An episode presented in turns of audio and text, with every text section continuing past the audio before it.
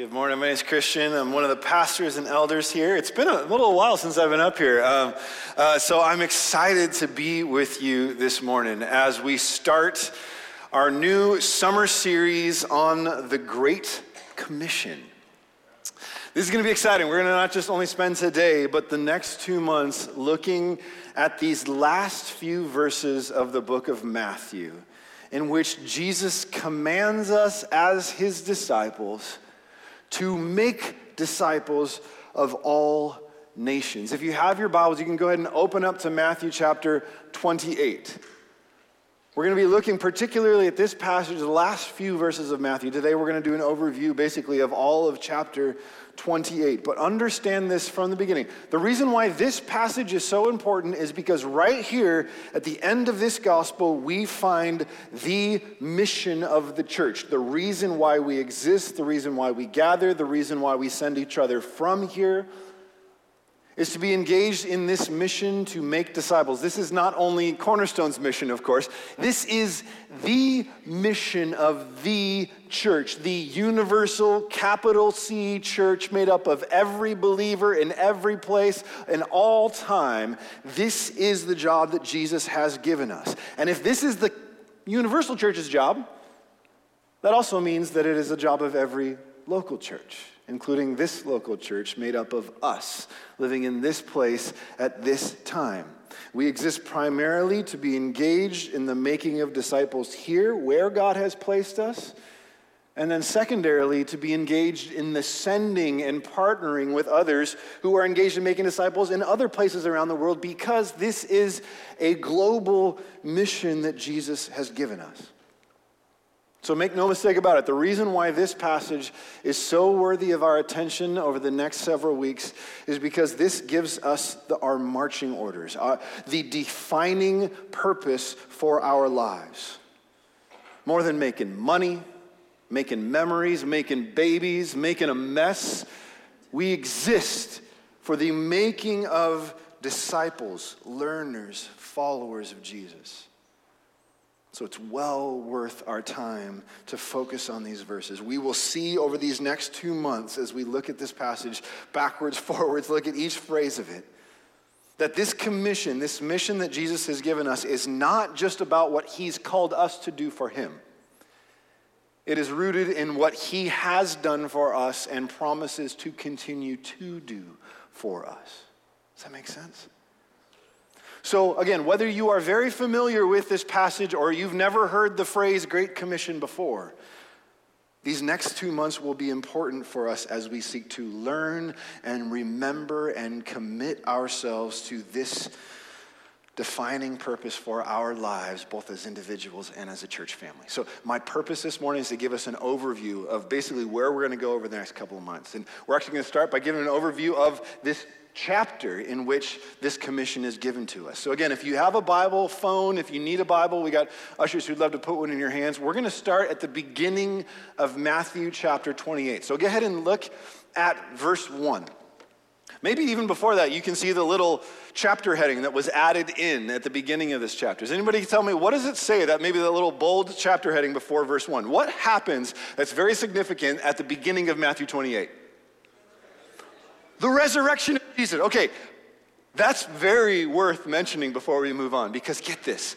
The resurrection of Jesus Christ from the dead is the defining moment in the history of the world up to this point. The most important moment that has ever happened. Full stop. Jesus rising from the dead, victorious over death, the first to be raised to live forevermore from the grave. That's huge. And the way that this good news, biggest good news of all, is delivered is to two women who both have the same name, both named Mary. They go to the tomb with some spices and oils to go and anoint Jesus' body for burial on Sunday morning. Jesus died Friday afternoon, and typically, Jewish custom is you get the, the, the, body into the grave as soon as possible. But they couldn't do the full customary preparation of his body because the following day, that Saturday, was a very important day. Does anybody remember what day it was that Saturday that made it so important? The Passover. Not only a Sabbath, but the Independence Day of the Israelite people. When God freed them from the rule of Pharaoh in Egypt and brought them to himself to be his special people to serve him. This was a very special Sabbath on which no normal work could be done. So these women, in observance of the Old Testament, waited. Jesus' body was quickly put into Joseph's tomb. The women knew where it was. They're gonna, they said, okay, we'll come back after the Passover and we'll anoint his body for burial where it will stay. But as they come to this tomb, there's an earthquake. Terrifying enough. And then when they saw what caused the earthquake, it was even more terrifying. See what it says? The earthquake was caused by an angel, this and this, this heavenly spiritual being who comes down to roll away the stone that was before, uh, in front of the tomb. And do you see in verse 3 how it describes what this angel looked like? He shone like lightning. This would beyond, be beyond, this was beyond their frame of reference, their experience. What do we do with this? As a matter of fact, we read about there was a group of soldiers that had been stationed there at the tomb to guard, they were put there by the religious leaders to guard of what they thought would happen. The most likely thing in their minds was Jesus talked about rising from the dead. There's no way that can happen. So what's probably going to happen is that his disciples will come, steal his body, and then try to pass it off like he rose from the dead. So they put soldiers there to guard the tomb. These weren't like your rent a cop, mall cop guys on like a, a, a Segway. These are battle hardened warriors. And what happens to them when they see this angel? It says they fell down like dead men, just overcome with fear and dread, passed out cold on the spot. And yet these two women don't. Crazy, right? Why were they not overcome by this? I think it has a lot to do with what the angel said to them. Look what he says here in verse 5. Do not be afraid. Oh, that's good news to hear from a being shining like lightning, right? Do not be afraid. Why? I know that you're here to seek Jesus who was crucified, but he's not here. He's not here. You know why? Because he has risen just as he said. I love that phrase. He's risen just as he says. He reminds them of the three times before Jesus' crucifixion where Jesus told his disciples, I will go to Jerusalem, I will be shamefully treated by the religious leaders, I will be put to death by evil men, and three days later I will rise again. So the angel says, Look, what Jesus said happened. He brings to their mind exactly what Jesus said. He reminds them of that. He says then in verse 6, Come, see the place where he lay. Come in the tomb with me. Look where he was. Then go quickly and tell his disciples that he is risen from the dead. And before he's going before you to Galilee, and there you will see him. See, I've told you. And I love this in verse 8. So they departed quickly from the tomb with fear and great joy to go tell the disciples. With fear and great joy. Think about that for a moment. These are two contradictory but completely understandable responses to what they just seen, right? A power had been unleashed through the resurrection of Jesus that was far more than these women could fully control or even fully comprehend. This was a fearsome power that had been unleashed in the resurrection of Jesus, and yet it was a power that also brought great joy. Can you imagine them running from that tomb, trying to wrap their minds around it, going, Is this really true? Is this the way the world works now? Because it's never worked like this before. There's life on the other side of the grave, not just a spiritual existence, but actual embodied life. Fear and joy as they run from that tomb and try to wrap their minds around what had happened. But then I love it because before they get much further, something even better happens. Verse 9 Behold, Jesus comes and meets them. His words to them are the same as the angels Do not be afraid. Do not be afraid. I know that what's going on is bigger than you can understand, but I want to assure you, you have nothing to fear. This is good news of great joy that's for all people, and they need to know about it. So not only does he say, Do not be afraid, he says, Go tell my brothers to go to Galilee. There they will see me. Let's pause and reflect here for a second before we move on. Because I also think just in these two simple verses, we see the two logical, appropriate responses that all people should have when they encounter and believe this good news of the resurrection of Jesus. What do the women come and do first? They took hold of his feet and they worshiped him. The first appropriate response to the good news of Jesus is to come and worship, praise him. Acknowledge him as the ruler and victor over Satan, sin, death. God become man to rescue us and bring us to him. That's what we're here to do. But not only to come and worship. What does Jesus tell him to do in the next verse? Now go and tell. Go and tell my brothers. Go and tell my disciples that this good news is for them as well. So understand this. The two kind of reciprocal responses to this good news is to come and worship this Jesus and to go and tell others of this Jesus. These are the rhythms of our lives. If you are a follower of Jesus, these are the rhythms of our lives.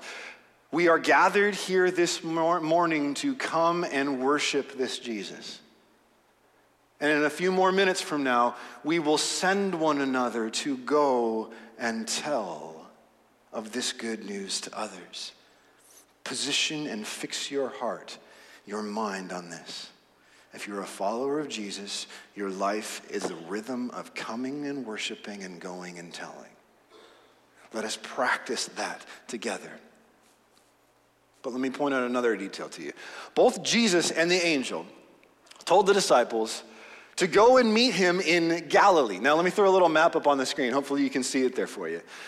Understand, Jesus was crucified, he rose again in Jerusalem. At this scene right now where he's talking to the women, he's in Jerusalem. But he tells the guys, or tells the ladies, go tell the guys, to go meet me up in Galilee, which refers to that whole region surrounding the Sea of Galilee. This is where the majority of Jesus' ministry, his healings, his teachings took place. And so Jesus tells his disciples, go back there. And in Matthew's gospel, this is the, the, the, one interaction that Matthew records that the disciples had with Jesus after his resurrection. But we know from the other gospels, from Mark and Luke and John, and even from the book of Acts, that there were many interactions that Jesus had with his disciples after his resurrection, not just this one. In Acts 1, we, we, we, learn that Jesus spent 40 days after his resurrection before he ascended back up into heaven with his disciples. And it says he did that to give them ample proof of his resurrection. This wasn't just an appearance, an apparition, something that seemed to be. He was there, he ate with them, he walked with them, he talked with them. It was truly him alive again.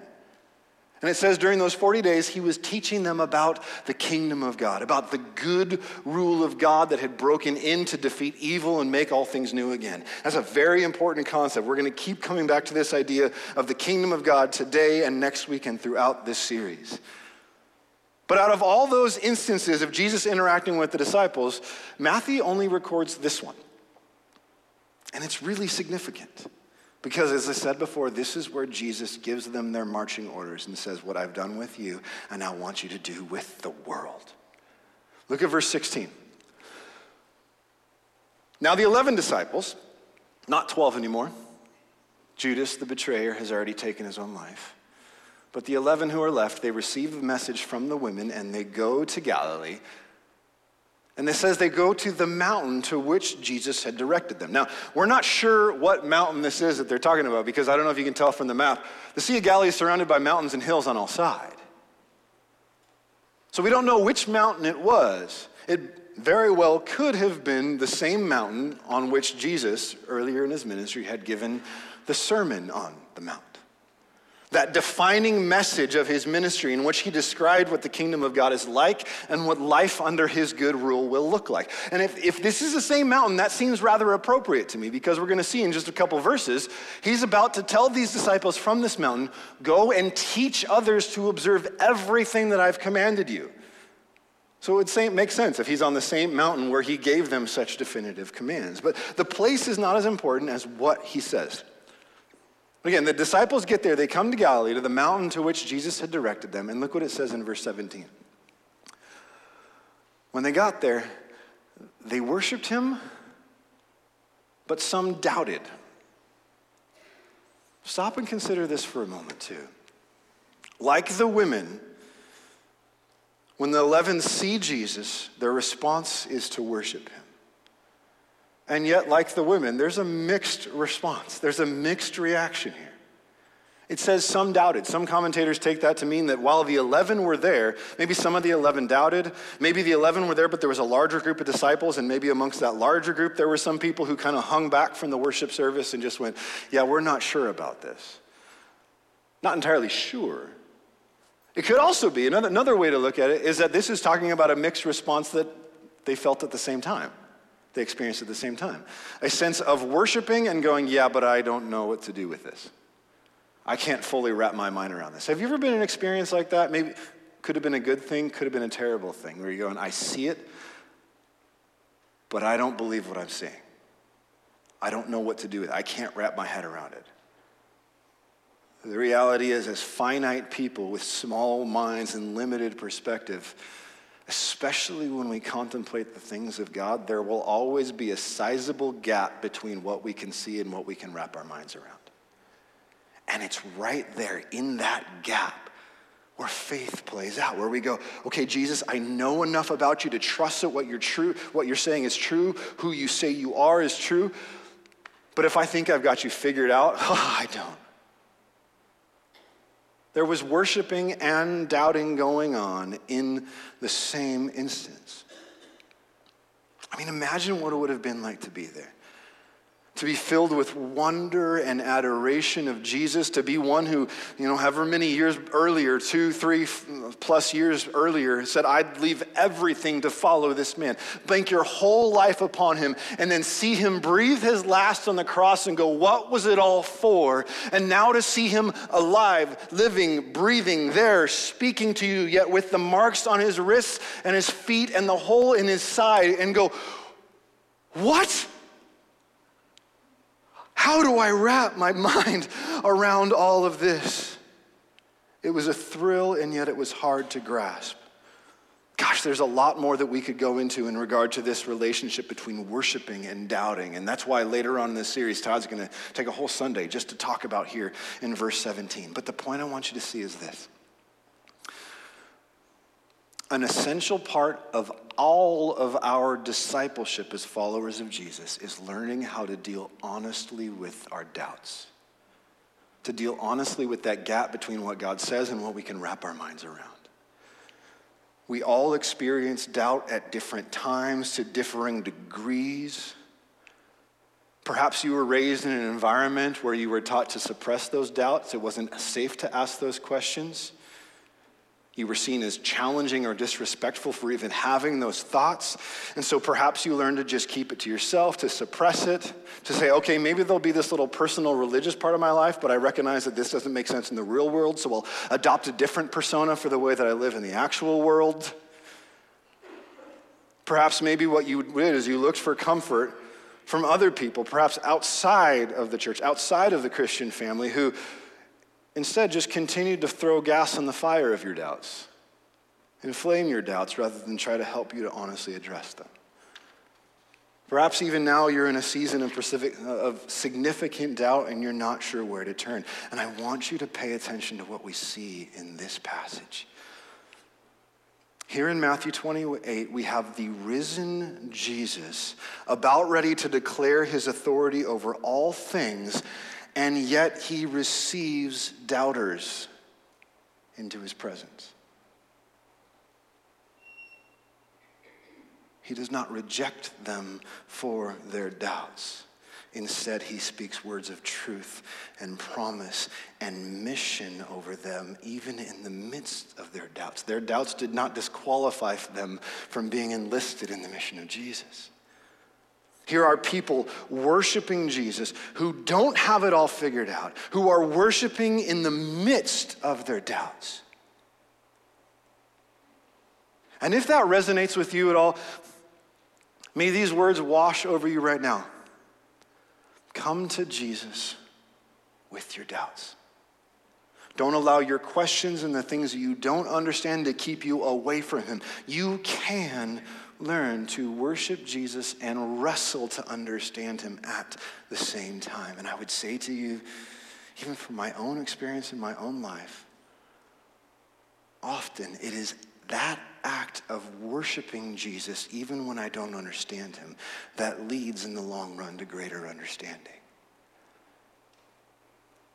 Not withholding worship until I understand, but coming to Him and going, if it's true that you have all authority, that you rule as king over all, then the last thing that I want to do is sit in authority over you and withhold my praise until I understand you. But I said, How do I come to you? And even in that act, say, I don't understand, but I come to you. Help me with my unbelief. Does that sound familiar at all from the Gospels? Remember that story in Mark 9? The man whose son was oppressed by a demon. And he comes to Jesus and he goes, If you can do anything, can you help us? It's one of those moments where I feel like Jesus would have given some, like, huh? Did I hear you right?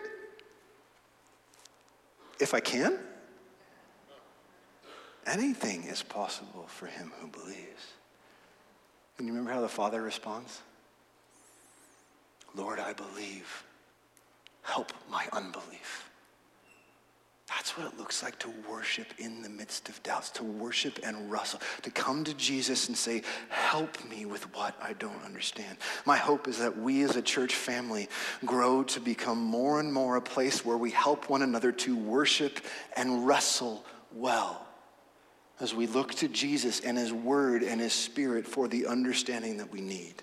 That's what I see going on here in Matthew chapter 28. The disciples are worshiping Jesus and wrestling to understand what it all means and what it means for them. And so, what Jesus does in these iconic words that have continued to resonate for 2,000 years is he speaks to them in clear, understandable terms giving them a declaration, a commission, and a promise. And in our remaining time, let's look at these briefly. First comes a declaration in verse 18. Jesus came to them and he said, all authority in heaven and on earth has been given to me. You're wrestling to understand and figure out what all of this means that I'm risen from the dead. Here's what it means I have all authority. I have all power. I have all rule. I am King of kings and Lords of lords forever and ever. Hallelujah, hallelujah. Amen? He says that this authority in this verse has been given to him. Clearly implying that it is God the Father who was the giver of this gift. And he states this just simply as a point of fact, a past tense reality. This has already happened. But he doesn't specify when. He doesn't specify when all authority in heaven and earth was given to him. Is this something new? Some result of Jesus' resurrection that now, because he's risen from the dead, now he has all rule and authority? Um, it could be. And yet, a year or more earlier, back in Matthew chapter 11, Jesus had said this Oh, sorry, I got lost my notes. There we go. Back to Matthew 11, 27, he said, Already all things have been handed over to me by my Father. This is in the middle of his ministry. Sure sounds like he already has authority, right? All things have been already given into his hands. Not only that, in John chapter 13, at the Last Supper, when he instituted the Lord's Supper that we just celebrated, as he rises from the table to then take the servant's towel and wash his disciples' feet, John tells us what was on Jesus' mind. Jesus, knowing that the Father had given all things into his hands and that he'd come from God and was going back to God. Again, it sure seems to be Jesus knows, has already declared all authority, all things have been given to him by the Father even before his death and resurrection. So, what's he saying now? Well, think about this. In Jesus' arrest and trial and crucifixion, was his authority challenged? Was his rule over all things challenged by those who opposed him? Absolutely. The religious leaders challenged him throughout his ministry. On what authority do you do these things? They used their authority to have him arrested and put on trial. But they didn't have the authority to put somebody to death. So they went to Pilate. Used the authority of Rome to challenge the authority of Jesus. Satan himself, in coming into Judas and facilitating the betrayal of Jesus, sought to oppose the authority of Jesus.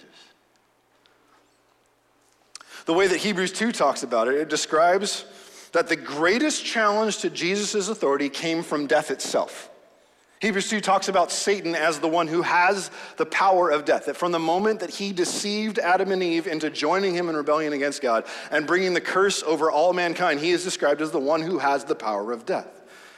And so, what Satan is doing in the crucifixion, he's pulling out the biggest, baddest weapon that he has in his arsenal, the one that's worked on everyone else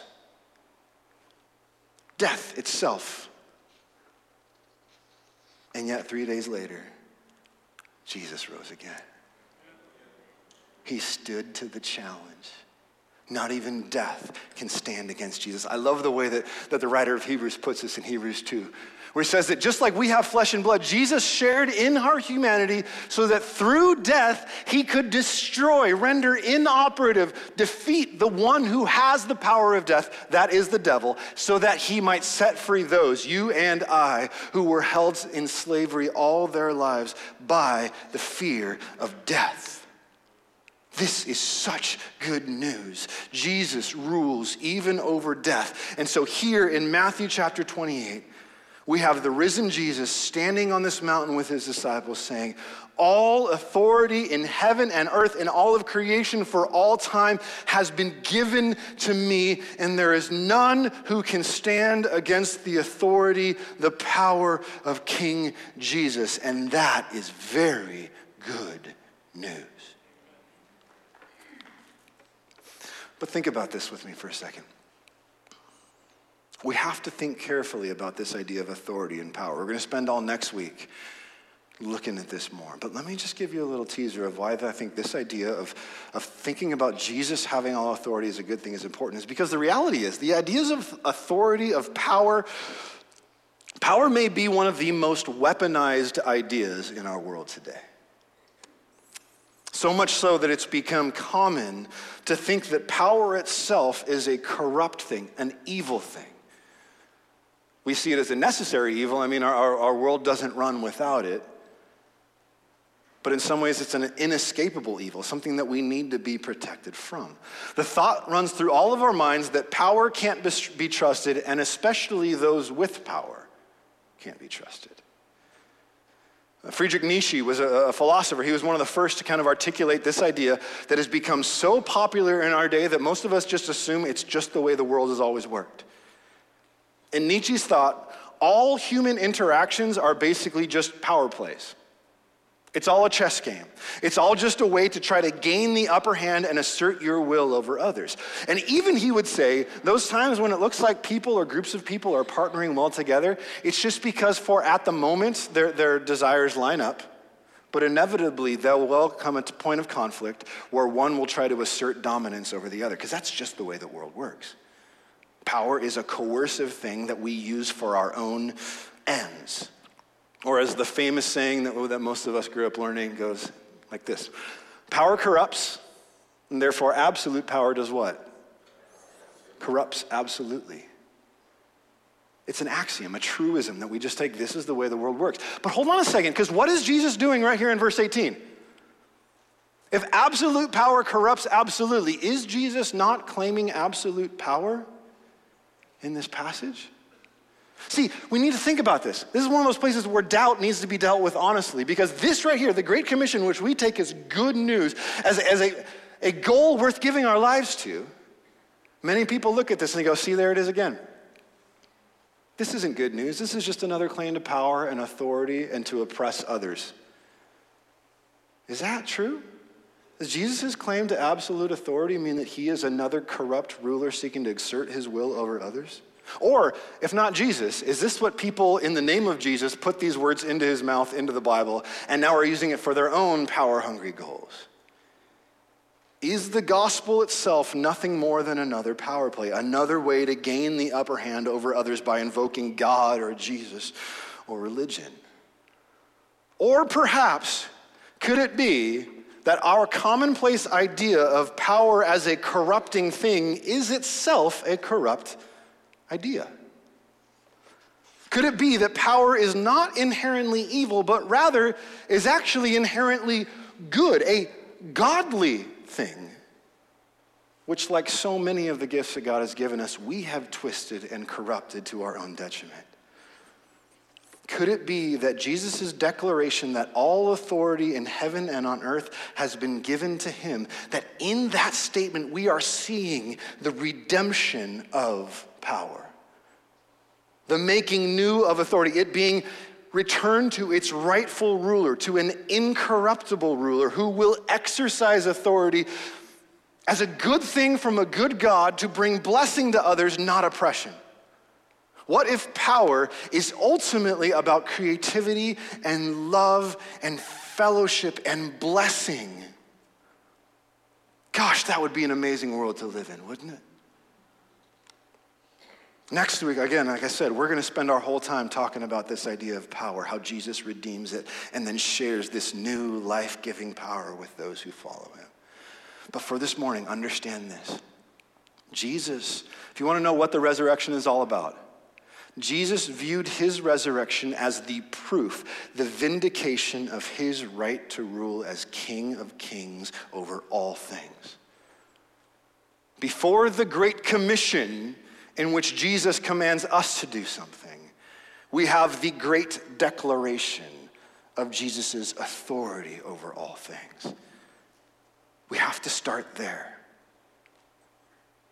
This is an essential place for us to start. I would say, especially at a time like 4th of July weekend, when we are celebrating another declaration. We celebrate here on July 4th, tomorrow, the signing of the Declaration of Independence by the Continental Congress. We, we, celebrate it that way, even though the Congress adopted the Declaration on July 4th. It was another month before they all signed it. But that just makes it harder to know which date to celebrate and take off work. So we'll just go with July 4th. Was the Declaration of Independence an important declaration? Yes. It does not hold a candle to the de- declaration of the risen Lord Jesus that he has all authority in heaven and on earth forever. That is a much greater declaration. But stop with me and think about that for a moment. Think about the power that these two declarations have on your life right now the Declaration of Independence, Jesus' declaration of all power and authority in all of creation for all of time. Think with me honestly for a moment. Which declaration has, more, has had more of a shaping influence on your life? Shaping your imagination, your identity, your sense of self and belonging. Let me put it a little more simply. If you were to honestly look at your life, do you see yourself as an American who happens to be a Christian or as a Christian who lives to represent Jesus within the United States of America? I'm not trying to start a fight by asking that question, but I do think we are up against the idolatry that comes naturally to all of us to give the allegiance and significance that Jesus alone deserves to other people and things, whether good or bad. The truth is that we Christians do have a responsibility to be good citizens, to be good neighbors, to seek to do good and bring blessing to this nation and the community in which we live. But we have to help each other keep the right identity, the right allegiance at the top if you are a follower of Jesus Christ, that identity in Jesus must come before all other identities, whether it's your national identity, political, family, ethnicity, profession, gender. All of those other identities and allegiances will gladly take first position in your life. But Jesus' words here in Matthew 20, 18 allow for no rivals. He has all authority in heaven and on earth. If you are a follower of Jesus, then your primary allegiance is not to a country, a party, a flag, or any person other than the risen Lord Jesus Christ. Amen? Because he alone has been given authority over all heaven and earth. We serve him before and above any other. Amen? Easy words to amen to in this room. What does it look like in our lives? Again, it is important to be good citizens, good neighbors, to seek to bring blessing to this nation where we live. But if you are a follower, Jesus is going to say this a third time to make it clear. He alone claims your first and ultimate allegiance, your devotion. This is essential for us to get straight and then to help each other fight to keep straight. The temptation is strong in all of us to give that allegiance and that devotion that Jesus alone deserves to, deserves to other people and things. But I am convinced as I look at Scripture, part of why I'm so excited to keep spending time here in the Great Commission is that as we learn to live under the good rule of Jesus as King of kings and Lord over all, this is also how we will learn to truly be a blessing and serve those around us in our communities because we will demonstrate the life giving, redemptive nature of His rule. The hard part, though, is that as I look at the church in America, as I look at the church in Simi Valley, even as I look amongst us here at Cornerstone, here's what grieves me. And I say this not from a place of superiority, but from a place of would you join me in seeking repentance? Would you join me in seeking to turn and trust in our Savior? Because I see that our imagination has been captured far more by the Declaration of Independence's call to life, liberty, and the pursuit of happiness than to Jesus' call to deny ourselves, take up our cross, and follow Him. They are not compatible. Far too many of us are far more concerned, far more distressed and consumed with gaining or trying to protect mere political power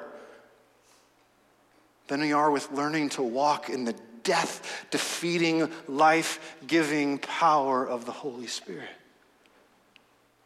Far too many of us are far more committed to the U.S. Constitution than we are to Jesus' commission. Is there much good in the U.S. Constitution? Yes. Much to be grateful for? Yes. That's why I think there is an element in our celebrations of this week, of this weekend, which are legitimate. We have much to be grateful for. But do not forget this. The Constitution was written by imperfect humans who were seeking to form a more perfect union. But both the document they created and the union they created are far from perfect. It cannot handle the weight of your ultimate allegiance and trust. It will disappoint you. But Jesus can. Jesus can handle the weight of your ultimate allegiance and trust. Why? Because all authority in heaven and on earth has been given to him by the Father. He is the victor over Satan, sin, and death. He alone is that firm foundation to build your life upon. Amen? Amen.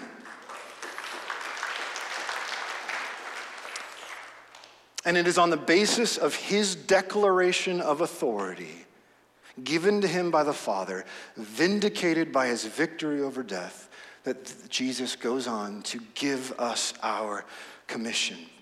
And we'll look at this briefly as we wrap up.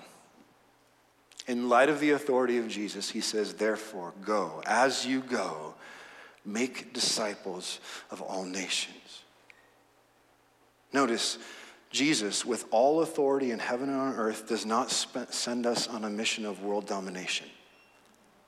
He does not send us on a mission of hostile conquest, violent takeover. The Crusaders in the middle of the ages who massacred people in the name of Jesus were flat out wrong. It was idolatrous and evil and wrong. Jesus has not given us a mission of domination, but of discipleship. We are not called to superiority, but to service. We do not impose any particular culture or custom. Jesus has given us a mission to make disciples from all nations because he desires and has chosen people from all nations and all ethnicities to come to worship him in the uniqueness of their language and their customs because our God delights in diversity. You cannot look at the sheer diversity in the natural world and not conclude that our God is not a God who loves sameness and uniformity. He loves richness and diversity and a teeming world full of all kinds of creatures, all kinds of humans united under the banner of Jesus Christ. That is our God's desire, and that ought to be ours as well. Amen? We have been commissioned by Jesus to make disciples, make students, apprentices, those who learn together with us to follow the life and teachings of Jesus. Like the women who were at the tomb, our lives are shaped by this idea of coming and worshiping and going and telling. And as we tell there, he says, to baptize those who believe in the name of the Father, Son, and Holy Spirit, our triune God, to symbolize that they've left that old life behind and they found new life under the good rule of Jesus, a new identity in his family. We'll spend a whole week just on that baptism. We'll spend a whole week on this idea of what does it mean to teach, to observe, keep, practice, and pass on all that Jesus has given to us. In short, the way we talk about it here at Cornerstone, you maybe saw this in the lobby as you walked in. We are a group of disciples who are seeking to learn from Jesus, trust Jesus, become like Jesus. Oh, praise you, God, that you can transform us to be like this one that we worship and to help others do the same.